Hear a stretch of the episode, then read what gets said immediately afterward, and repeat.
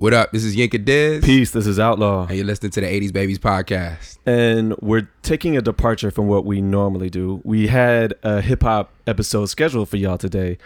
But given the events that happened over the weekend, we thought, you know, like we're both UVA alum, we're both Right. African American. And, you know, what would it look like if we're talking about some hip hop stuff when some very serious events that, you know, took place over the weekend involving our alma mater Right. um, those took place and we didn't address that. So we're going to address that today. And with us, we have two very special guests, um, fellow fellow UVA alum. We've got Greg Jackson, Hey, good evening, everybody.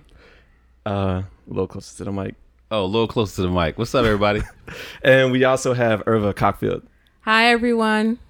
Um, and so Irva and myself are the class of 05, Greg is class of 07, and Yeah. Yinka is the class of 06. Okay. Um, and so we have everybody here today, and we just thought it would be a good time to just, you know, express our thoughts and just talk about it. So I guess I can start it off.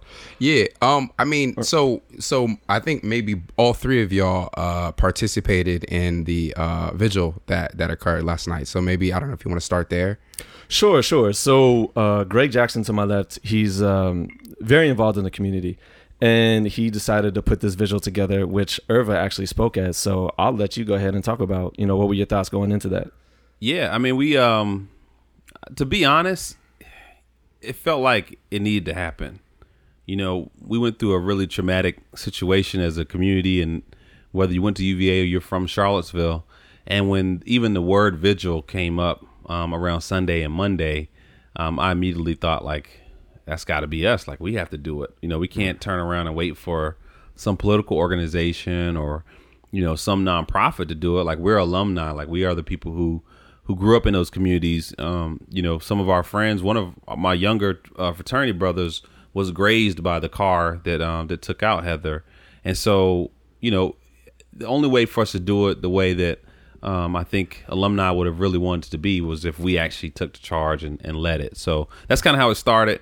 Um, originally, we were just going to meet at uh, Lincoln Memorial and take a great picture and just kind of have candles. But then someone said, "Hey, let's go to the Jefferson Memorial. Like that's that's, That's who fitting. founded us." Yeah, that's fitting. Um, and then but someone said, "Well, you know, it can't be just Thomas Jefferson. Right. Like Ma- Martin Luther King is a big, big factor in the whole fight for civil rights and our progress. Why don't we start at Jefferson and then march to Martin Luther King?" And I was like, "Oh, that's man, that's dope. right on the And way, then- too. Yeah, that's perfect. And then and then from there we can go to the Lincoln Memorial. So it transitioned from just being a, a, a kind of somber gathering to kind of a, a vigil that would physically show the progress that we have to make as a community um, after the the actual traumatic events. Right. So to take it a step back, just quickly and kind of introduce it for folks that I guess may not be as privy to what what occurred. Um, there was, uh, I guess they're calling themselves white nationalists, alt right, uh, white supremacists, whatever they want to call themselves. And the neo Nazis. um, neo Nazis and the new version of the KKK. I don't even know what that's even called. neo Confederates, whatever. But uh, a, a, a large group of folks that you know had these similar interests and motivations marched on um, Charlottesville, which is the the home of University of Virginia, where we're all alums. Um, came on a Friday, I believe, first to kind of discuss and protest the taking down of the the Robert E. Lee statue. Um, and then beyond that, I guess took it to another level and on on Saturday, and um, eventually, which I don't even really know uh, the entirely, but I guess they were they were given a permit, but I guess to meet at McIntire Park and decided instead to go to downtown mall, or I'm not exactly sure how you know the events transpired that led to them also marching in downtown mall and it becoming a conflict between them and anti-protesters. Isn't one of the parks at downtown mall? Isn't it so, around there? near- so, yeah. so the way I the way I read it was um, they initially applied to get a permit to march on the the the, the one that's close to the mall, um, and they had one, and then the folks ha- had second thoughts and moved them prior to Saturday, moved them from that park to McIntire Park, but they decided that they wanted to march there anyway. And so that was where they met the conflict of folks from Charlottesville as well as students and et cetera who were anti-protesters that didn't want that in, in the city. And, and Right. that's how the events transpired. And, and to be clear, just to back up one more point. So mm-hmm. Friday night was not even that was a a hate march. You know, they came through with torches, Right.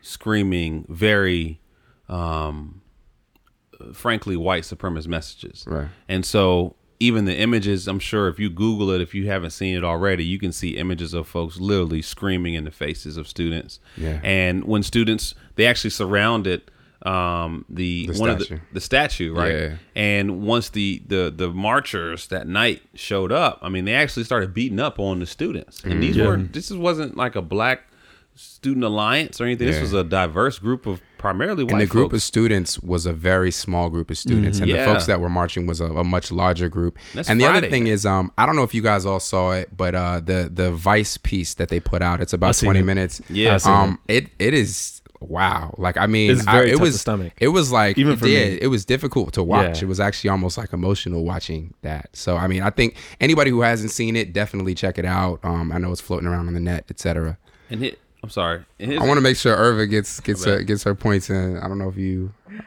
I mean, I didn't know if you guys what you wanted me to say or what the Well, format was going to be, or Let's let's start off with what was just your initial reaction to I guess Friday night and not just Friday night hearing about the rally because I'm assuming we all knew like I knew this was taking place Yeah. from a while. So what was just your all's initial reactions to that and what you saw Friday night?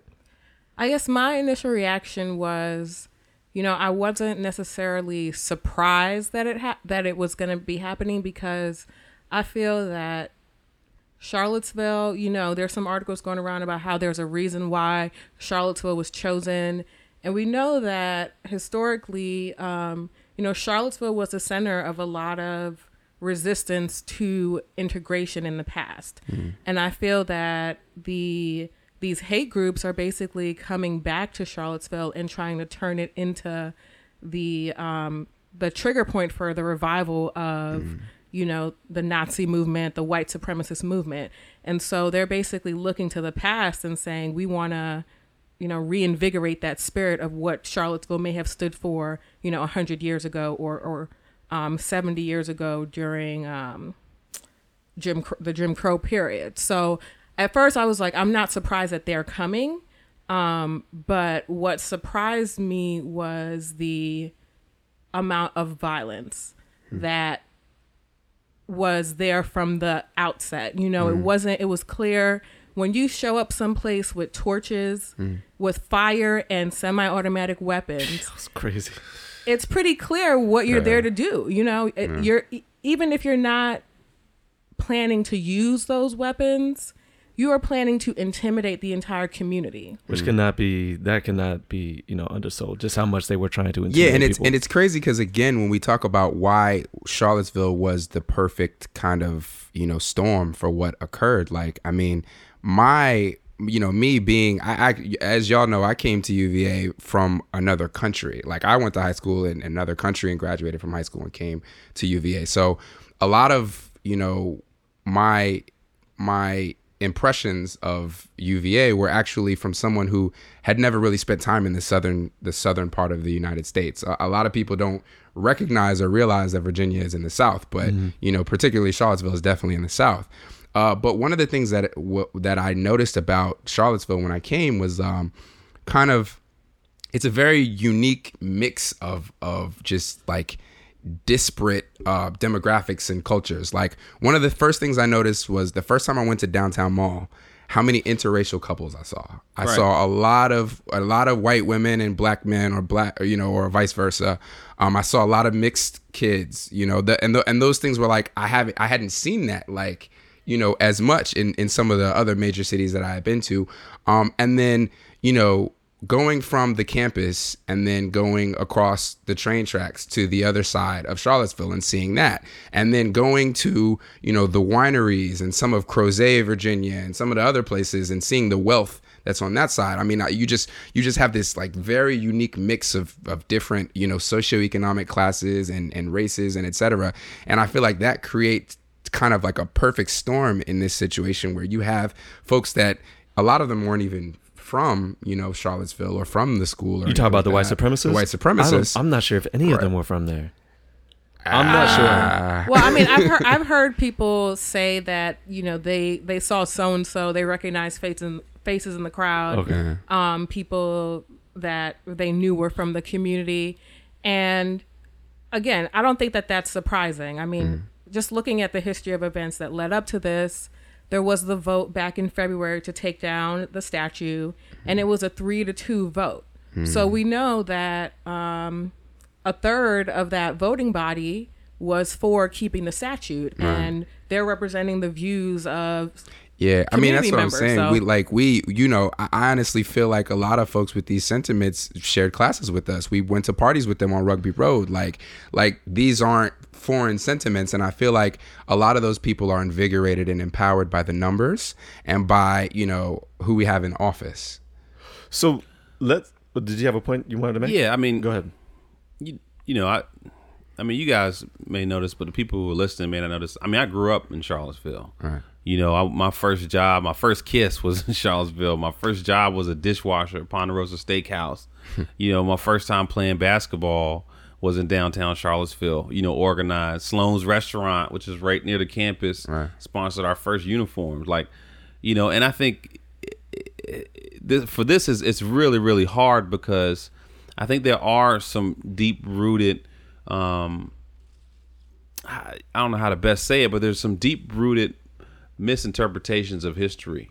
You know, a lot of my friends and neighbors, you know, they, they were taught to have pride in being from the South, mm-hmm. you know, well before they knew what racism was or what, you know, what it meant to be, you know, black versus white versus Mexican. And so I would literally have friends who I would hang out with every day from elementary school all the way to high school. And in high school, mm-hmm. they pull up with a truck with Confederate flag on the back. Right, And you're mm-hmm. like, man, You've been rolling with you know all the ly- lyrics to the Biggie song like I do. you know, like what is this? Yeah. You know, and but for them it was it was a, a symbol of heritage, and I think there's a huge misunderstanding of what th- what lives in these symbols, right? And there's mm-hmm. people who who carry them without understanding how much pain and hate is mm-hmm. baked into that. Right. And so I, I always struggle when we when we go back to Charlottesville and we say, well, it's Charlottesville, you know, but like I don't think it's uh, it's it's, it's largely a very progressive um, city, but larger than its like political standing, it's a very communal environment. You know, people always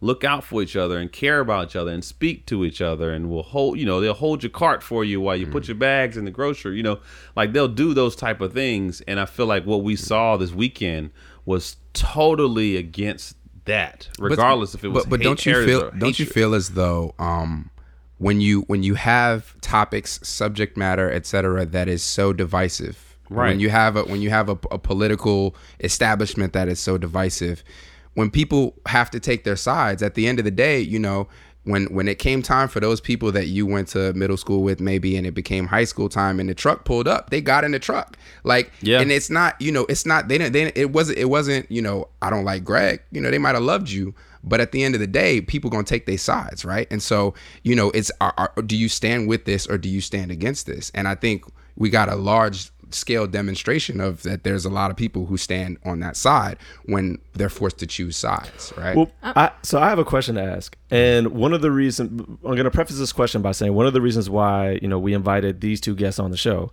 Um, Greg has already stated that you know he grew up in Charlottesville, but Irva's spent nine years in Charlottesville, uh, four for undergrad, two Right. working as a high school counselor, and three for law school. And Irva caught my attention um, recently uh, on Facebook. Look, everybody had an opinion on Facebook, and Irva was quick to point out, "Hey guys, like we're all pointing out the." Um, actually, you know what? I'm gonna go ahead and let you uh, state state what you had to say. So Thank you. go ahead. oh hey get them Well, you know, I get I guess my opinion some might consider it an unpopular opinion, but I felt like I was hearing from a lot of alumni and since I am a law grad and a undergrad grad, you know, it was like these two groups and especially in the community of graduate students, there were a lot of people saying things that I just found odd. They were like, I survived, you know, I survived the racism of Charlottesville, or seeming to want to jump on a bandwagon about Charlottesville is this one thing, and that one thing is it's a racist town, and look at me, I survived. And that's why I'm not. um surprised at everything that's going on there. Mm-hmm. And I just found it interesting because these are people that I know that, you know, we're Facebook friends. I knew where they were hanging out mm-hmm. and I knew that they really weren't a part of the Charlottesville community. Um, and they didn't really make a lot of efforts, the majority of them, to really get to know the community. So, mm-hmm. so for them to be speaking on behalf of a community that they were not truly a part of, had never made an effort to be a part of, was surprising. And then for them to only be painting one picture of that community, it just seemed like I felt like I had to come out and say something. So I basically was calling people out on their lack of investment in the community and their interest only now. You know, now that this is going on and they're just jumping on the bandwagon, painting this horrible picture. Um, and I really wanted to ask people was it Charlottesville where you encountered these experiences or was it UVA? So, what is your view then? I mean, My of, of view, Charlottesville. yeah, of my view of Charlottesville. Charlottesville is that it's a place with a very um, complicated history, but that it's a progressive community. I mean, when I was a counselor, I was at Fluvanna County High School. Actually, that's where Greg went to high school. Um, and just like you were talking about, lots of interracial couples, even in the high school, lots of interracial couples, lots of people who were very open minded, um, and lots of people also who were just misinformed. So I found that there were a lot of good people who had a um, a misunderstanding of history, like Greg said. So they may have seen that Confederate flag on their truck as being a symbol of Southern pride, but what they were lacking was that ability to be compassionate Right. about how does this impact my neighbor who is a mm-hmm. black person? So that it was really like a lack of compassion mm-hmm. a lack of complete understanding. But once you were able to bring them to that place of understanding mm-hmm. which is easier with high school students than with adults you know there was a bit more understanding there of maybe you know maybe i shouldn't have this allow this confederate flag t-shirt to be worn in the classroom. Um, so I think it's just a lot of miseducation, but really at their heart, a lot of good people who are just trying to move beyond, you know, this history. So, but to play devil's advocate, right, to mm-hmm. that, like, what percentage of the folks that came out to protest this weekend do you think, you know, did probably have good intentions, but, you know, had a lack of understanding? And as a result of the fact that, you know, they're gun rights advocates, so they want to show you that they have an automatic weapon and, you know, they, they believe that the statue is an important piece of history, so they want to defend the statue. And those two things, you know, ideologies just happen to collide to the fact where they're defending the statue with an automatic weapon. Like, what percentage of the crowd do you think had had that? Because I, I don't think everybody in that crowd, and I'm not Donald Trumping this, right? But I don't think everybody in that crowd was was a person who wants to kill all black people or all Jewish people or whatever, right? Um, I mean, we're chanting is no. is it is it okay? Is it good enough to just be a good person who just happens to be in a crowd of I'm Nazis? not talking about, you know what I, mean, I'm talking about the community members of Charlottesville. right? The protesters, whatever they want to call themselves, that were there, my understanding is the majority of those people were not community members. There were community members there, of course, who hold these ugly ideologies, but it was people from the outside who came there with no interest in trying to, you know, move beyond this way of thinking. Mm. So I'm not even talking about those people. I'm really talking about just the average person who may have interracial couples in their family, but may also be flying a Confederate flag on their, you know, in their house. It's like a lack of honest understanding and compassion. So when you get into these conversations um, that they may be having in their own family, Right. people are coming from two completely po- different points of view. You have the I'm just talking about Southern pride here versus you know that flag really represents hatred and slavery and secession from the United States Yeah, and the splitting of a democracy. yeah. Um, so there is a there's a disconnect, um, cognitive dissonance, whatever you want to call it, Yeah. where you can hate an entire group but still love your daughter-in-law or your boyfriend Yeah. or your girlfriend. It's just something that is missing there. So yeah. So my question for all three of y'all then is people were still alum, alumni were still expressing on Facebook the you know the idea that they experienced racism in Charlottesville. And so if we're to interpret that this actual town of Charlottesville is a lot more progressive than we're feeling, do you think that the folks who were expressing, you know, this uh, this sentiment that they were, that they felt racism when they were at school, do you think that it w- you know do you think that there's merit to that? And if so where do you think that they're getting that sense of racism from? I mean, I I, th- I'm, I always think there's merit to people when they're expressing their own personal experiences, But I also feel like, and I also feel like, you know, we need to recognize that racism is a national thing. You're going to experience racism no matter where you are in this country, unfortunately, mm. and that's that's not a life that I want my children to lead. That's not a life I glorify, but that's reality. And I think the the racism that I faced as an elementary school kid in Charlottesville, as a high schooler in Fluvanna County, and as a young professional in Washington D.C., I've just been seeing it from different angles and different ways, and I can't step back and say my time at UVA was where I was being attacked and you know mm. the most, and right. um and so I know people give me a hard time about it because they say, well, Greg, well, how can you how can you kind of like you know, glaze over some of what happened at UVA. And I was like, because I've lived a full life mm-hmm. and I've been through actually much worse, you know, and a lot of my friends have been through much worse and are still going through some of those mm-hmm. things. And so I think it's important and maybe and maybe I'm maybe I you know, maybe they are a little more privileged than I am and mm-hmm. maybe that was the only time they felt that sense of racism. But, you know, I remember being called, you know, uh racial I've been racially called horrible things when I was in second grade, 3rd mm-hmm. grade. You know, my when I was in first grade, my teacher uh, called me special.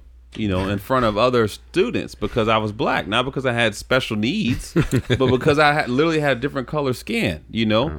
and I mean, and that hasn't. And even when I moved to North Carolina, it was the mm-hmm. same thing. I I've, i dealt with so many different situations there too, and I just feel like the journey of a black person or a black man or even a minority, if you are li- literally living in in the diversity of America, you're going to face these challenges in a lot of different ways. But do you think that maybe, um, you know, folks are are just highlighting those things because you know these events have kind of reconnected them with, you know, it's like a terrible tragedy of of this magnitude in this you know vein has happened and it's like oh yeah i remember that time when x y and z happened and additionally right we have a lot of folks that are alums that are not from the south and are not from virginia mm-hmm. so right. maybe the the brand of racism that they received when they were in charlottesville was something that was like a new a new experience for them other than like what they've experienced wherever they are back home because like you said right it's it's a national and even global like thing, right? It it's not it's not unique to Charlottesville, but um I think the brands of racism that you receive in different places are different.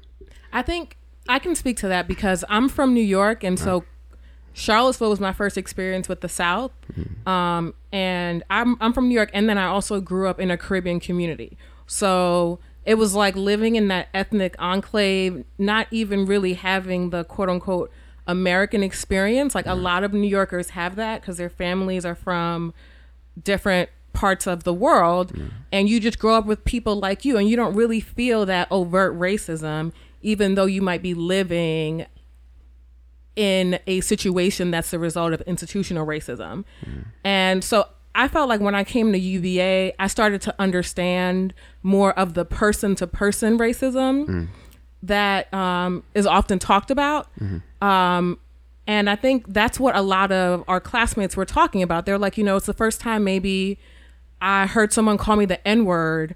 Um, another UVA student call me the N word. They never experienced that before, um, even though they may have been in an educational system that was affected by some type of institutional racism wherever they came from. So it was that like in your face kind of racism that was different.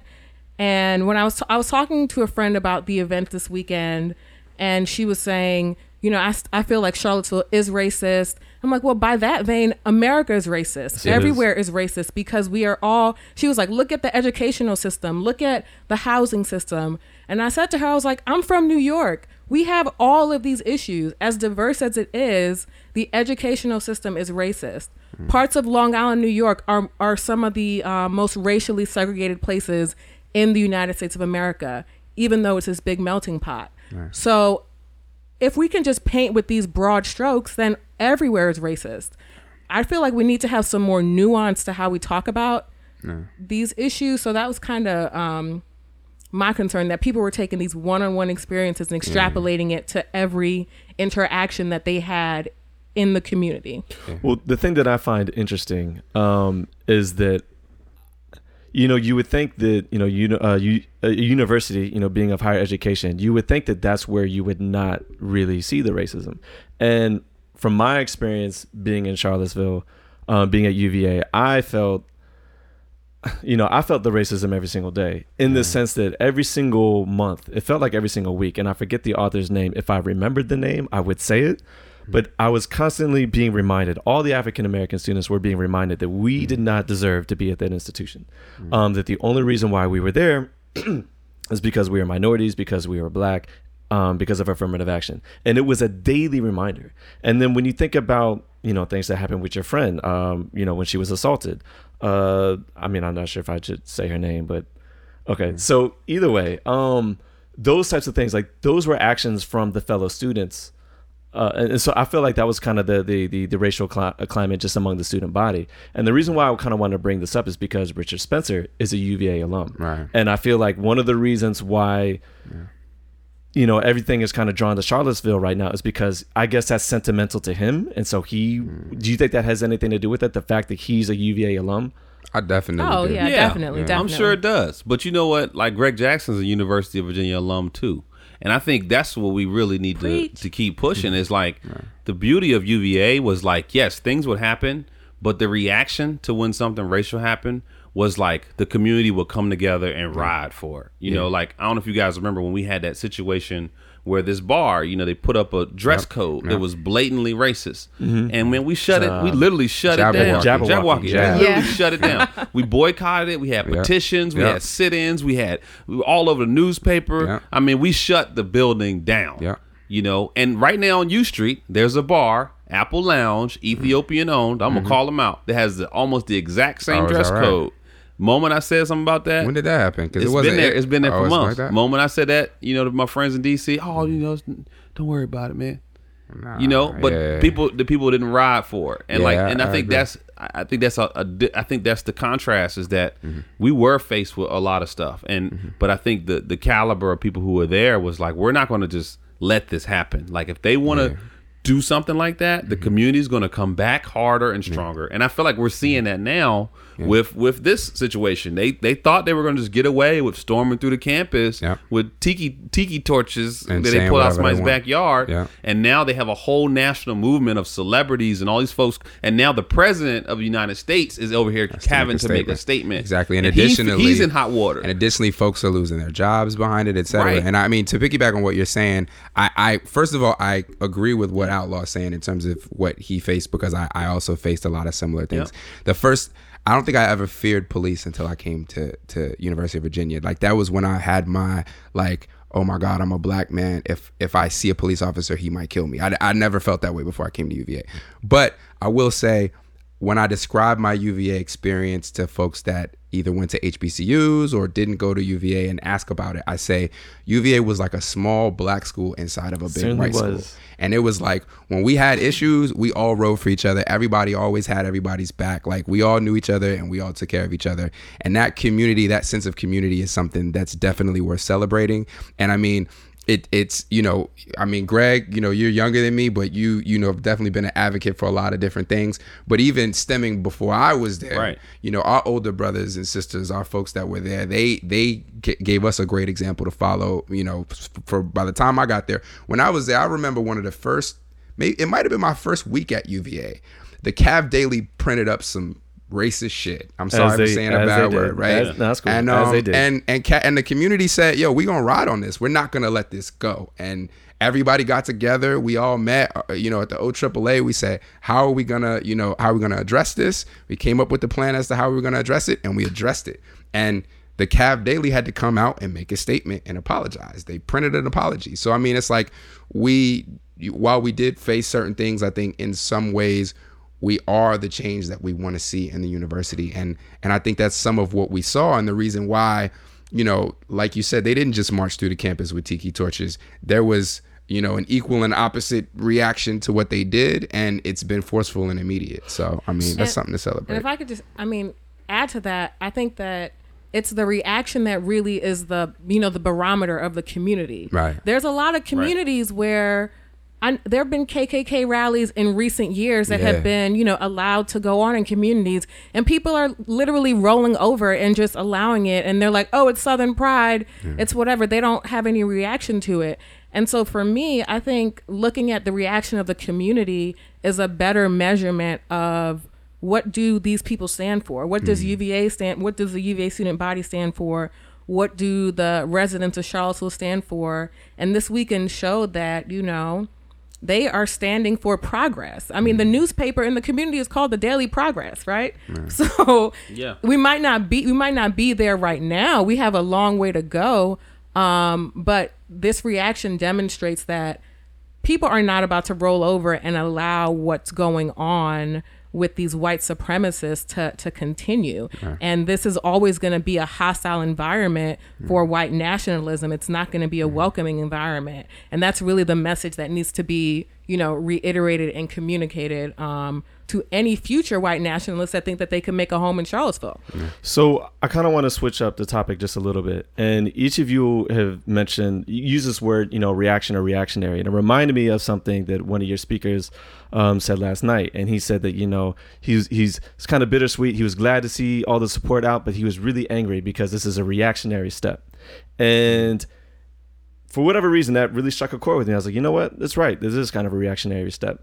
And I'm curious, like, what do you think that we can do to kind of keep this from happening? Because we all knew that this was, I, knew about this rally well in advance, and my lazy ass didn't do anything about it. You know what I mean? Like, I just sat there on the Well, news. the community did, right? And that, Well- and that was the reason why it got moved. But- and that was the reason why why there was all the trepidation around it because people actually did take steps Yeah. try to prevent it from And happening. here's and here's a big thing people are overlooking is that the violent conflicts that happened earlier on on Saturday morning is the reason, part of the reason, maybe not because it's violent, but the the anti-protesters got to the protest Yep. location before the protesters Yep. got there.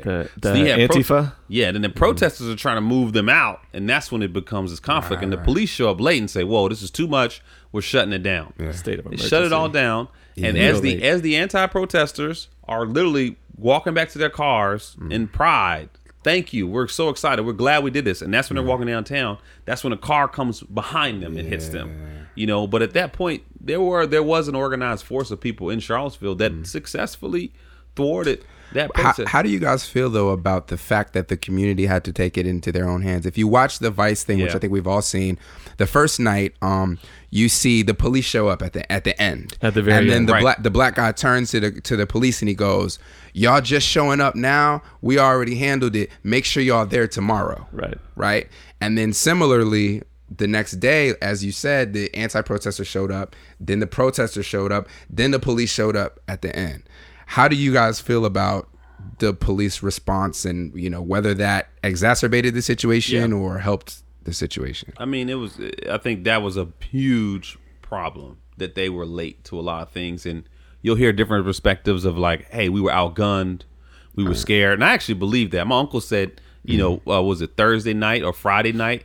Folks were the, the the protesters were rolling around Walmart parking lots with semi-automatics, pointing them at people. I mean, scaring folks to death. Yeah. You know, if you walk around Walmart with guns, pointing them at people, and you know, police officers know about that stuff. They're not trying to step into no no war zone like that. right. But that is their job, and I think that is that is a big indicator of or a big reason why a lot of this flared up. From mm. what I, oh, go ahead. Oh no, I was gonna say, I agree that the police force didn't really know what they were getting into, um, or what this was gonna turn into, or the intentions of the you know the hate groups that came down there, and I think this kind of raises some of these First Amendment issues.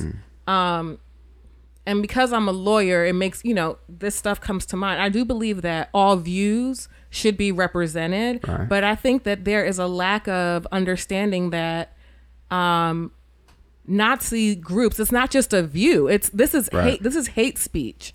And even within the uh, First Amendment jurisprudence and all the law, you know, mm-hmm. there's some parameters that you put around hate speech or speech that's going to incite violence. Right.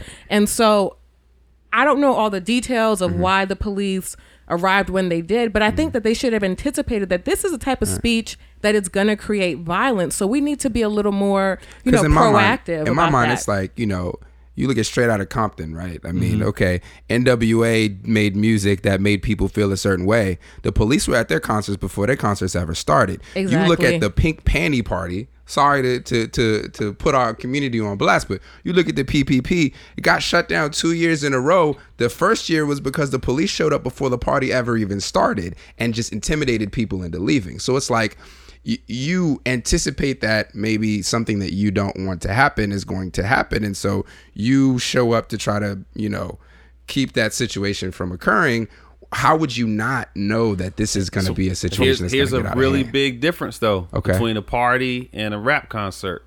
I mean, mm-hmm. these guys were armed Right. with semi-auto we- So- automatic weapons, Right. and I think that's something we, we we haven't touched on nationally yet. Yeah. But like the fact that you can have that type of weaponry changes the dynamic of free speech Oh, for yeah. everybody. oh yeah So from what I understand, mm-hmm. um, I did a little bit of investigating into this, and apparently, the police were not allowed to really move in and intervene until mm-hmm. it was until the governor addressed the state of emergency, and he didn't do mm-hmm. that until Happened you know on the protests actually sometime. started breaking Yeah. out. But it, you know. It, it's hard not to look at this as an African American and see that look, I understand what conservatives like to say about the Black Lives Matter movement. I don't care. I'm going to ignore it because it's not true.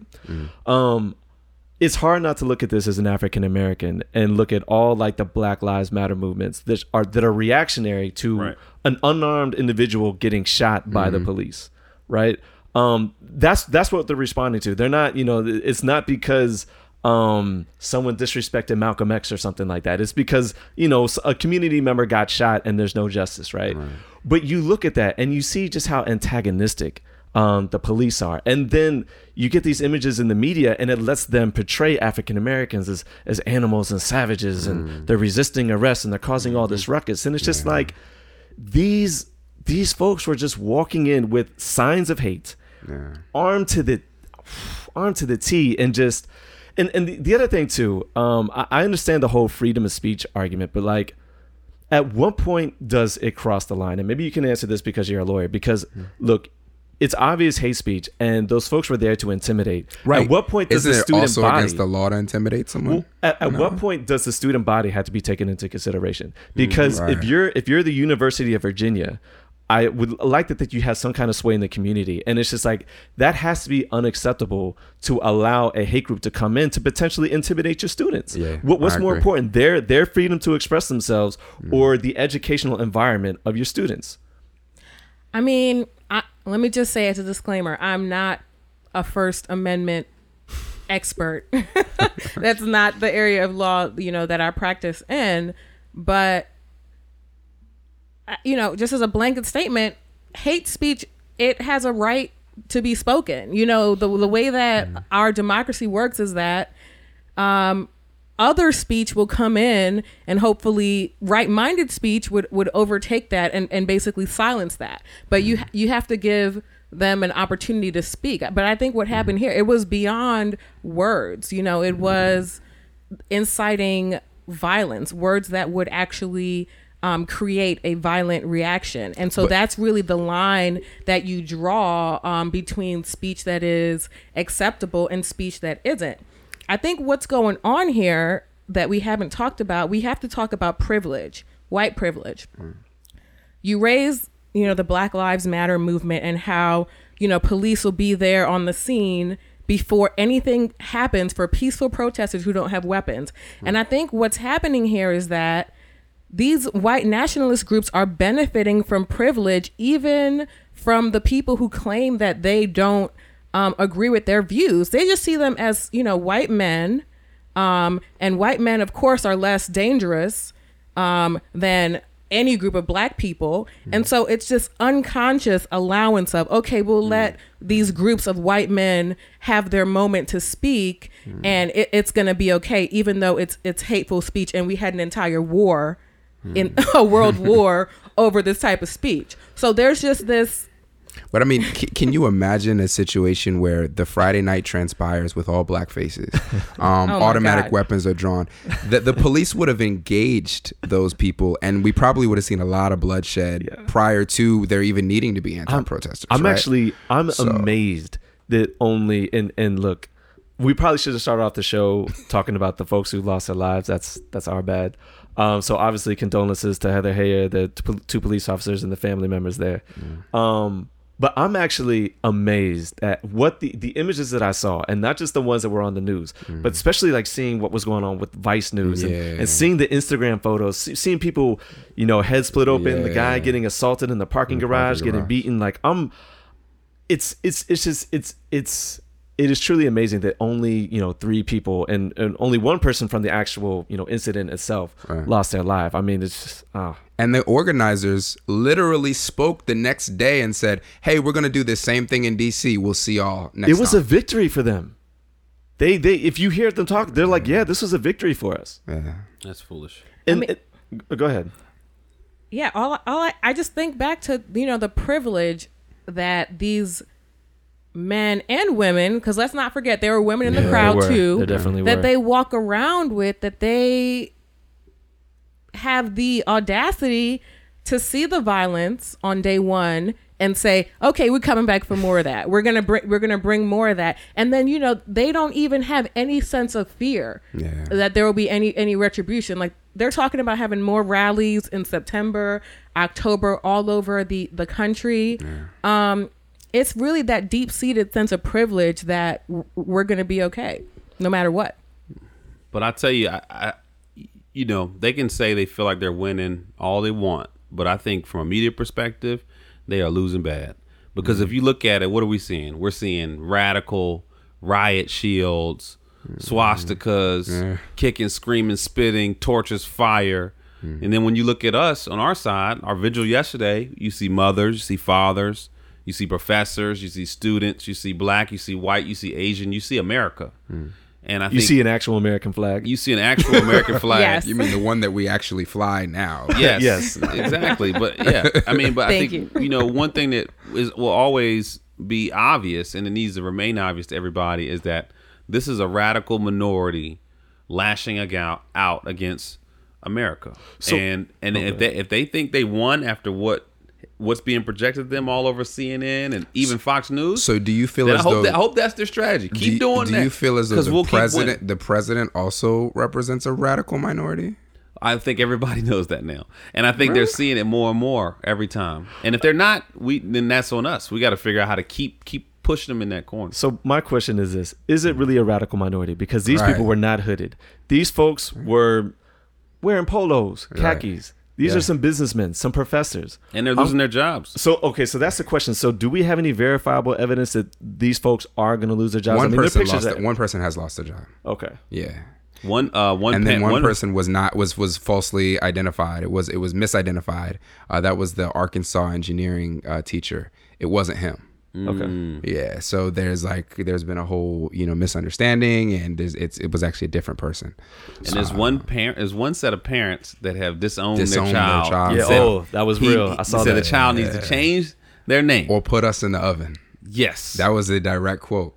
yes. Because he said he said he had said something about putting um putting Jews in the oven, and the, his father essentially said, if you want to do that, you got to put us in the oven too. I was like, wow, that's that's deep. So I guess what I'm curious though is that you know we're talking about we're talking a lot about white privilege. Have you all seen any like the what's going on in the news? What the what the politicians are having to say about this, particularly the the Republican ones? Have you guys been paying attention at all? I ha- I have been following. that. Yeah, I mean, mm. what's happening as I see it is there's Donald Trump. He's not even representing the office of the presidency anymore. there, really there is, is there is Donald Trump. Then there is the office of the presidency, and then there is the Republican Party. Yeah. And so, for the first time in um, recent history, as, as far as I know, there really is this distinction between who the president is as a civilian and the office of the presidency because people are drawing that clear line like oh yeah donald trump said that but the messaging from the office of the presidency you're right. you know was, was completely different And Um, the Republican Party itself is silently distancing themselves from him. Like you, you see folks dropping out of his councils to the point where he has to cancel the whole council, and you know little things like that happening. but it's still so. so my my you know call it a conspiracy theory, but and we've talked about this offline, not on the podcast.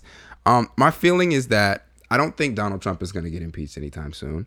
I think that the Republicans are waiting till the midterm elections to see if they can hold their offices.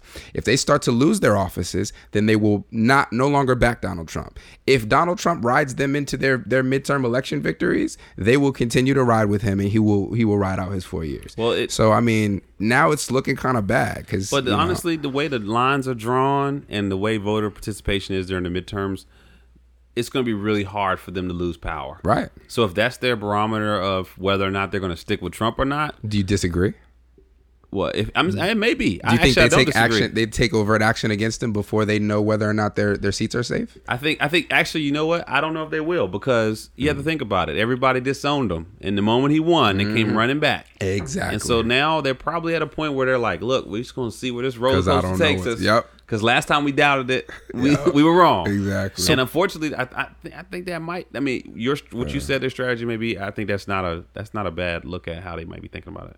I mean, I think that there's a number of things that the Republican Party wants to accomplish. So we still have, you know, well, healthcare has been a wash.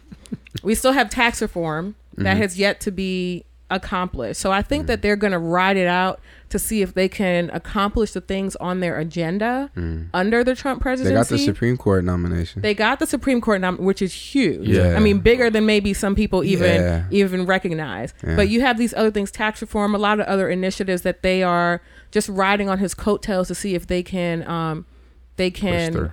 push through. And like like Greg said, you know, in a lot of these um, midterm elections, unfortunately, because of the way our, our voting districts are created, um, it's predetermined. You can call the we could call some of these elections today based on who the incumbent is, the way the district is drawn up. Yeah. And so there's not a lot of wiggle room. We could, we could pretty much know what it's going to look like in 2018. So it makes you question even more Yeah. why some of these Republicans are standing by Donald Trump when they know what the future holds. Well, Mm. let me ask you, what do you all think? What's your reaction to their denouncement of of Trump? I guess, uh, and and how he's handled this because I'm actually really really nervous about it. They're- Why are you I nervous? feel like they've been very they've been they've tiptoed with their words about the denouncement. Are they denouncing Trump or are they denouncing the view that some have interpreted in the media of how he feels about it? Either way, th- well, they're denouncing white supremacy. They're denouncing these groups, Oh, and they're name. saying that you know Donald Trump um, should denounce them as well. This that, and the other. So they're basically going against Trump. I'm actually really really nervous. Why? because from my experiences right like conservatives not just politicians but conservative friends that i have like to do the same with they like to point fingers at liberals because mm. in the sense that it's just like they like to they like to say the liberals are always calling republicans racist calling mm-hmm, white people mm-hmm. racist this that and the other with in my opinion not really understanding the distinction the distinction between racism and bigotry right? Mm. Which is a topic we could get into. But and they they always they're always quick to point out how you know, liberals are race baiters and this, that, and the other. And they're always trying to, to, to, they're always putting themselves on the defensive. And now when this happens, right, when something is clearly, uh, clearly bigoted and clearly racist action in their eyes happens, now they can get on the, the high, moral high ground, And, yeah. and yeah, they take the moral high ground. And it's just like, but wait a minute, like you guys are not that clever. Like I don't buy any of Mm-hmm. this. Mm-hmm. You know, it's it's very simple to sit there and denounce racism when it's right in front of your face when you've got the the symbols, the actual symbols of racism, but all the subvert things that they try to pass through Congress, they, you know, they try to pass through with their legislation, mm. all the things that they talk about in the media, the way they try to paint African Americans, like all mm. that stuff still stands. And the thing is this, like these folks ultimately all back Trump. And so they're all denouncing these things. But who is their guy right now? Mike Pence is their guy. Yeah, yeah, and what yeah. is Mike Pence doing? Mike Pence is Chilling in defending Trump. So it's just like, which is it? Like, I'm not going to fall for this, but this is the trap that they're all going to do because Mm-hmm. the moment that any Democrat at this point forward tries to call out any conservative policy is being racist or any politician is being racist, they're all going to say, "Hey, I was right there when Charlottesville happened, and I denounced the actions of the Right, KKK exactly. and the neo Nazis." And it's That's just all like, it is. "Yo, it's political theater. but but mm. like that's a real dangerous problem. And to me that's what that's what we really need to address right? Mm-hmm. There needs to be because i feel like a lot of a lot of americans um, white americans they understand the difference they understand that racism is evil but they don't really understand what racism is. They understand what mm-hmm. bigotry is uh, they understand what racism is when it appears uh, bigoted, when it appears as bigotry, but they don't understand all the the, the subvert forms of racism, Right. and that's what I think. A lot of that stuff, the way the Republicans are going to play it, they're just going to ease right on back to that, and it's just like I'm not really convinced any real progress is going to be made so long as no one's Mm. calling them out on that. I mean, I actually would, would offer like another point of view on that. I Please see do. where you're coming Please from do. in terms of the nervousness. I'm focused less on what the Republicans are doing, but more on how um, the Democrats or liberals generally can use this as an opportunity to make an incremental step forward. Look what's going on. We have people, and a, a, a woman was arrested today for taking for participating in taking down um, a Confederate statue in North Carolina. We have Baltimore City in the.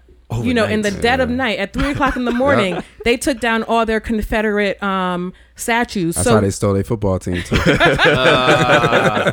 Right. So we see where things are happening at this very like micro level where liberal ideologies are being um at the grassroots level, you know, they're being adopted by by average people. So I agree that it's concerning from the like 30,000 foot level of what the Republicans are doing, but I do see like some small victories here for liberal ideals even if it's just it's no longer Jefferson Davis Highway. There's no longer any, you know, moving those symbols, that's going to have an impact on what our children are seeing. but do our politics represent the grassroots, right? Like like our politicians backing, you know, we think that it's right that in in Baltimore um, they pulled down those those monuments. Or But that was local politics. That was the city council that decided it. And I really think that people sometimes forget that the politics that impacts your life the most is the one that's happening in your own backyard. true. Um, and if you don't make an effort to get involved in local politics, then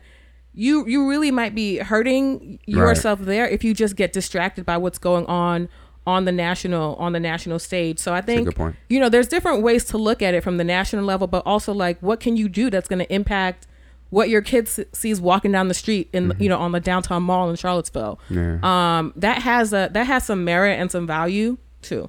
Yeah, that's a good point. So I guess to kind of bring it bring it home, like where do we go from here? I don't know. Do you guys want to talk about steps uh, that we can take in terms of progress as as the you know Charlottesville alums, University of Virginia alums? Yeah, uh, there's there's plenty we can do. Um, I think as it pertains to this issue, I mean, Irva said it so perfectly that it, it comes back to what ha- what's happening locally. And August 30th is the next hearing uh, where folks can actually present their opinions as residents of Charlottesville or as concerned students um, to the judge that is a part of this whole removal process. And that's a huge opportunity for us to send everybody we know that is re- that are residents or constituents there. And if we don't, if you if you personally aren't a constituent, you can call somebody, you can knock on the door of somebody, you can text them, you can do whatever. But filling that room up with as many voices as possible to ensure that it's not just the radical few that are being heard when these decisions are made. So that's one big thing.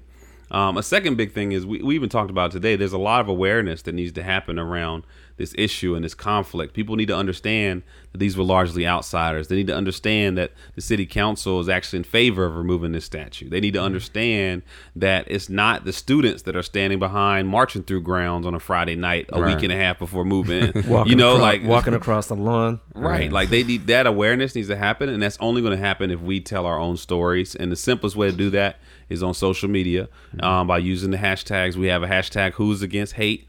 One that uh, that's for primarily students. We have That's H O O S against hate. Yes, sir. We have We Are Charlottesville, hashtag We Are Charlottesville. If you want to just stand in solidarity with the community or you're from the community and didn't go to school uh, there at, at UVA. And then there's Takedown Hate, which we've already had a few celebrities and, and a lot of big names who have already shown uh, their support from the outside looking in on taking down these statues of hate. So social media is another big thing. The third thing that we're also trying to trying to push folks to do, um, whether you're a student or beyond, is that you know a lot of this hate is bred or taught, uh, not bred, but taught to these youth. Um, and what we need to do is also make sure we're focused on teaching love to our youth and, and making sure our younger generations understand how to process this and how to navigate through this world that, that may be hostile to them. So we're pushing really hard for people to actually mentor youth um, to become a part of a tutoring program, to be involved with their local schools, whether it's a high school or middle school. I mean, each of us who has done so much with our lives, it'll mean nothing if we don't bring somebody with you. Um, So that's a big thing we're pushing for. If you're in the DC area on Thursday, um, August 17th, there's a big uh, My Brother's Keeper recruitment fair from at six o'clock at the National Press Club. So we encourage you to be there. But there are t- probably thousands, if not millions, of programs across the country that folks can be involved with. Um, so that's another big item for us. And then the last thing is, you know, again, eh, beyond social media, just telling your own personal story in the in the broader media is really valuable. We've had folks in Kentucky and Alabama who who maybe are really far from Charlottesville, but have a really important voice to share to that local community that's so far away from it and don't actually have the luxury of digging deeper into the narrative. So if you are alumni and you're way out in Oklahoma or wherever, we really need you to write to your paper, to get into your local news and tell the story of your experience and paint that picture so that the community and the university doesn't hurt for it in the long term. Um, and we can still continue to bring some of our great minds through a university that needs it most. Can you also tell me about the effort that you all are doing, that you are organizing for the incoming um, class, Yeah. particularly the uh, the African American students? Yeah, so uh, it's kind of two parts to it. So this this weekend we're going down to UVA.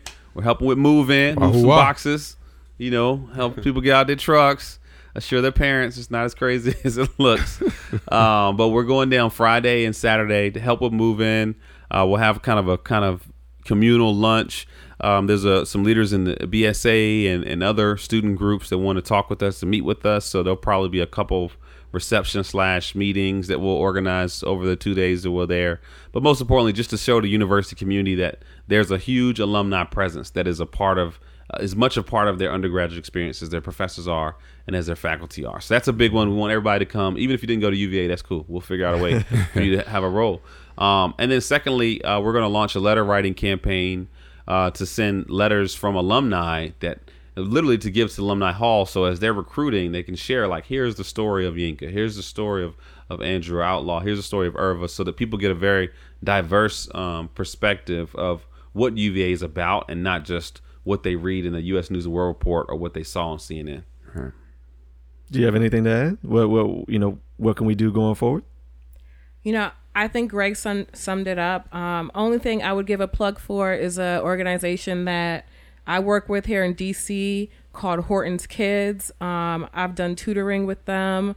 Um, they work with kids primarily that live in Southeast DC. It's a great organization, but as Greg said, there's so many organizations, and I would just encourage people to look locally um, and see how they can try to foster this. Um, foster love you know in young kids and show them that it's not about promoting promoting hate it's about connecting to each other and learning how to be compassionate Stuff. I I have one question um for everybody, and I have to ask this question because look, we did go to Mr. Jefferson's University, right? And even though you know I'm not going to equate Thomas Jefferson to the generals of the Confederacy, Jefferson obviously has a very I don't know, nuanced history to put it lightly.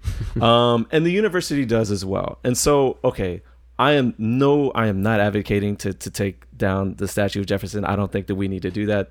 It's not what I'm saying. However, you know, it's a very taboo subject. Like, how do how do we address that? You know, especially as a as alum of the school.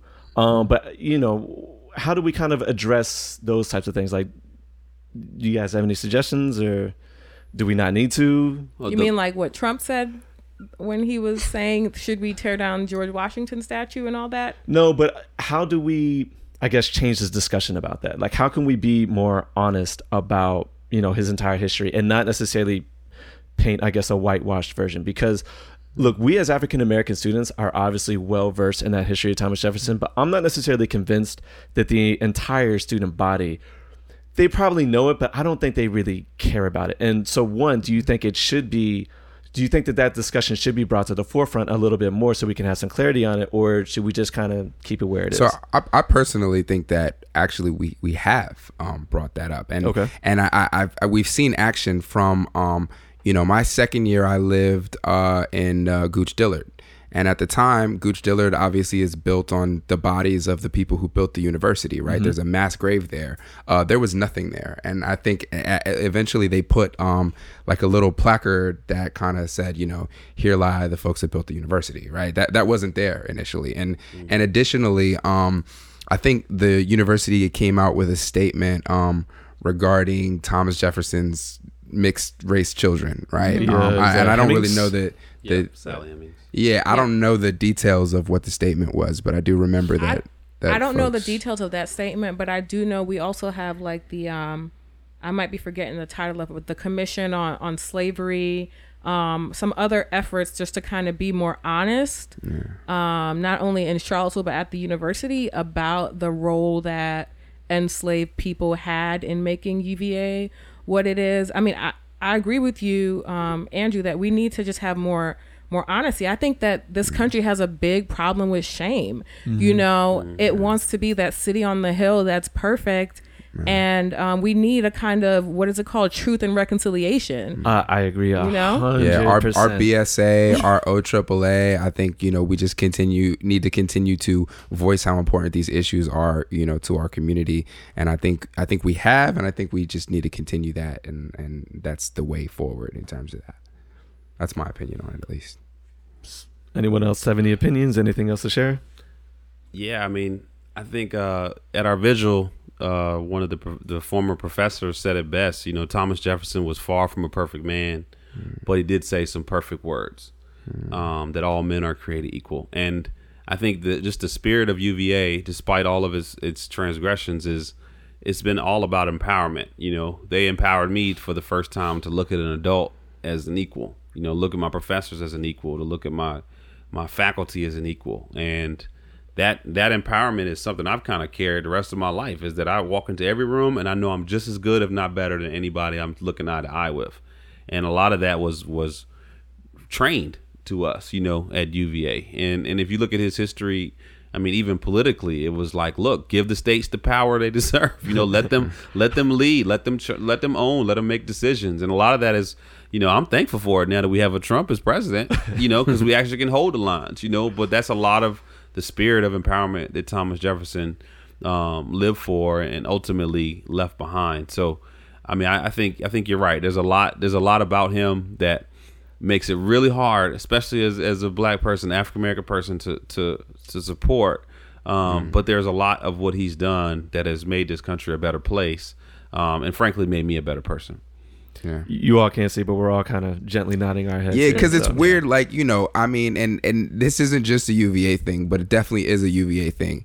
You come on campus and they like they're like drink the Kool Aid, Yeah. like you worship Thomas Jefferson. It's like yo, relax. Like, you know what I'm saying? I mean, like I get it. He's a great man. So I I, I think it's it's Yeah. good for us to have an honest conversation about it, and I definitely think the university should you know whenever given the opportunity also broach those topics because they're important. Mm-hmm. So, Anyway. do we have anything else to add? Should we wrap it up? Well, I just if you guys did not see the the funeral today, um, uh, Heather uh, Heyer's mother said something really. She's a, she was a champ. oh my god, her speech was so good, and like I was just Repeat it for us, if, or repeat Well, the gist of it. If you not if the you- whole. I don't know the whole speech. Uh, the, just the but- gist, the bullet points. I mean, the big thing is, you know, she said that, you know, the people that took Heather's life tried to silence her, um, but instead of that, they magnified her and they they made her voice bigger. And she also shared that you know no one should have to lose their child, but she said, "I'll be damned if I'm gonna lose my child and we're not gonna do something, you know, in the aftermath." And you know, it, I just it was so inspiring. The one quote that, that really stood out to me, I just wanted to share with you all. She said, um, "After this, you need to find in your heart that small spark of accountability. What is there that I can do to make the world a better place?" And for her to come out of such a traumatic Yeah. point and see this as a as a way to inspire people all over the country. And mind you, you know, this is not she's not a politician, lawyer, you know, city councilwoman. This is Right. looks like just a nice old lady, you know. but for her to see that and, and and make that charge of us, you know, with her daughter, you know, not even in the ground yet. I mean, I think that's something we need to take extremely seriously um, and use it as fuel to keep pushing forward, even though things aren't great and it may actually get worse, you know, before it gets better. But um, hearing words like that from her was was extremely inspiring. I think that's a you know good summation. So And if you don't know, now you know. we got to wrap it up on a hip hop note. Anyways, uh, appreciate y'all for coming through, both of y'all. Uh, great friends of ours. It- it- before we turn the mics on, uh, you know we don't always get to see our friends you know especially friends from from college and stuff like that. So it's just great having both of y'all. We were kind of chatting and all bouncy and then we got on this subject that's a very very tense and pensive subject. And so just want to thank y'all for coming out and spending time to, to you know say a few words about this Thank you for, you know, allowing us to be here to share our thoughts and for not running away from this topic. Thank you as well. Thank you as well. All right, y'all. Peace. Peace. But